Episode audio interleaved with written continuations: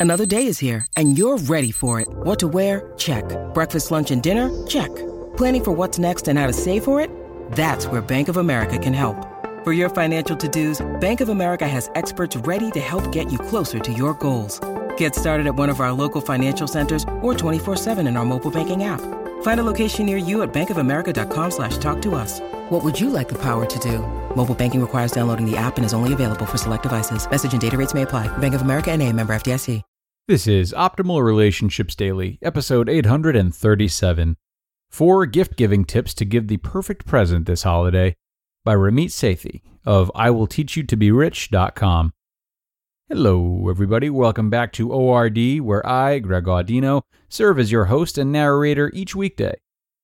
As you may know, we focus here on articles that help to build our relationships, and while that subject matter can get heavy sometimes, it's not the case today. We've got a nice lighthearted article for you that's appropriately timed about how to give the right gifts to your loved ones around the holidays.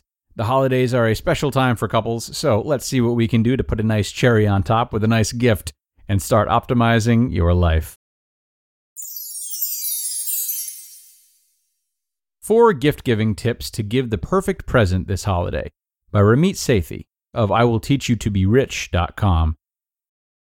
Headlines like Oprah's favorite things or tech gifts for gadget geeks have been popping up in your Amazon sidebar for weeks.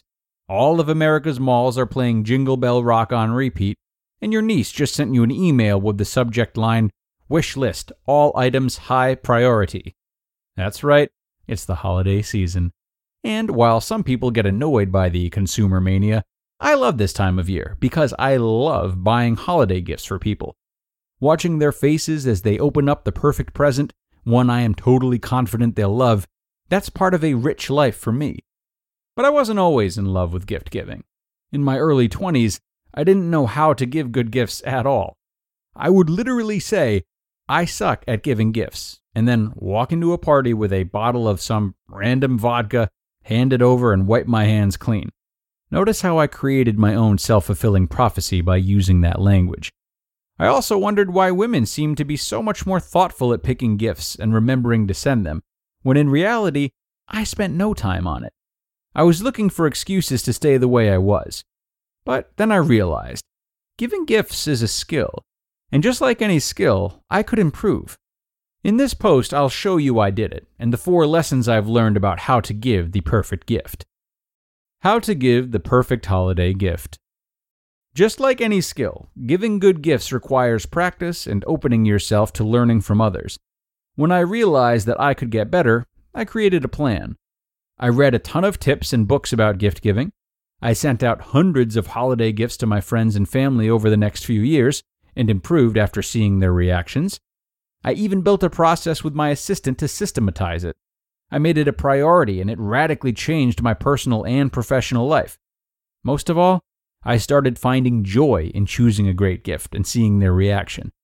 After years of gift giving, here are some of the lessons I learned. Holiday gifts tip number one if someone is really into something, don't buy it for them. I learned this lesson from Reddit, and it blew my mind because it is so counterintuitive. When you think of someone you want to buy a gift for, it's easy to zoom in on the thing that defines them. For example, you know I love hot sauce. I live it, I breathe it, I go to the NYC hot sauce convention. Therefore, it is natural to say, hey, let me go get this guy some hot sauce. Wrong. Do not buy a guy like me hot sauce. I'm already 500 steps ahead, and you telling me, hey, have you tried Tapatio? is like someone asking if I've ever had water. For example, my friend Nick Gray is a tea connoisseur. I'm not going to buy him tea leaves, a tea set, or a tea subscription. He already knows everything about tea. Go one level deeper or one level laterally to pick a better gift. Holiday gifts tip number two give people what they want, not what you think they want or need. The classic example is a mom asking her son what he wants, the son saying, I don't know, maybe just an Amazon gift certificate, and then the mom getting him a basket of olive oil and cheese. WTF. If someone wants a gift certificate, get them a gift certificate. You can make it more of a special gift by the presentation and note you send. Holiday gifts tip number three presentation matters. Again, most men suck at this, especially men in their 20s. They think walking into a holiday party and throwing someone a bottle of wine in a Rite Aid plastic bag is fine. It might be fine, but go the extra step, dude. Wrap it or get it wrapped. Write a quick note like this John, thanks for having me. I always appreciate when you throw your yearly holiday party. Last time I loved the chicken and I met a new friend. Looking forward to today. I'm not going to get into stationery because you aren't ready for that. The way you live life directly affects the way others see you and how you see yourself. That means the way you look, the clothes you wear, the conversations you have, the gifts you give. It all matters, and you can control it. Holiday gifts tip number four give the gift in front of others.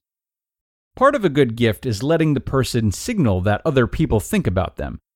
Have you ever been in a club and watched when someone orders bottle service? They have fireworks going off, lights, people dancing as they bring the bottles over. There's value in theatrics. If you're not opening presents together during the holiday season, make a big show of the gift wherever you are. The person will love it. There is the rare person who hates the limelight. If you know this, adapt this advice. When it comes to good gifts, it's not about the price. If you've been following us for a while, you may have a sub savings account for the holidays or learned how to tap into hidden income or side gig to pay for those extra presents. But it's not the money that matters when it comes to getting someone the perfect holiday gift. You could just as easily handwrite a card that says something meaningful. Here's an example Nicole and Jack. We always have a great time when we hang out. We'd love to take you to dinner slash movies slash show you a new piece of art at the park that we love in the new year. Are you free on January 5th or 6th? Think about what it would feel like to get a note like that. To feel appreciated and know others love your company. You don't have to wait until the holidays, but now is a great time to start practicing and showing your family, friends, and colleagues how much you appreciate them. Generosity is a huge part of my rich life, so I've tried to dial in and get deeper. I wanted to share what I've learned so far about giving good gifts, but I'm still improving. You just listened to the post titled Four Gift Giving Tips to Give the Perfect Present This Holiday by Ramit Sethi of IWillTeachYouToBeRich.com. Hopefully, everyone is in the gift giving mood now after some really awesome ideas from our author, Ramit.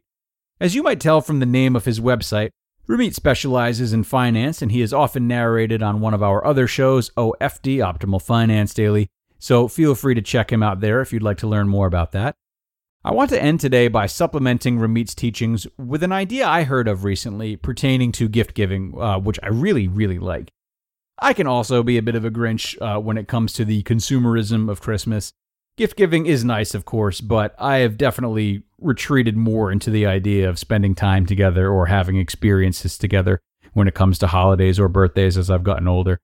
That being said, one of my uh, mother's coworkers actually, she recently shared this rule uh, that she has in her house when it comes to gift giving.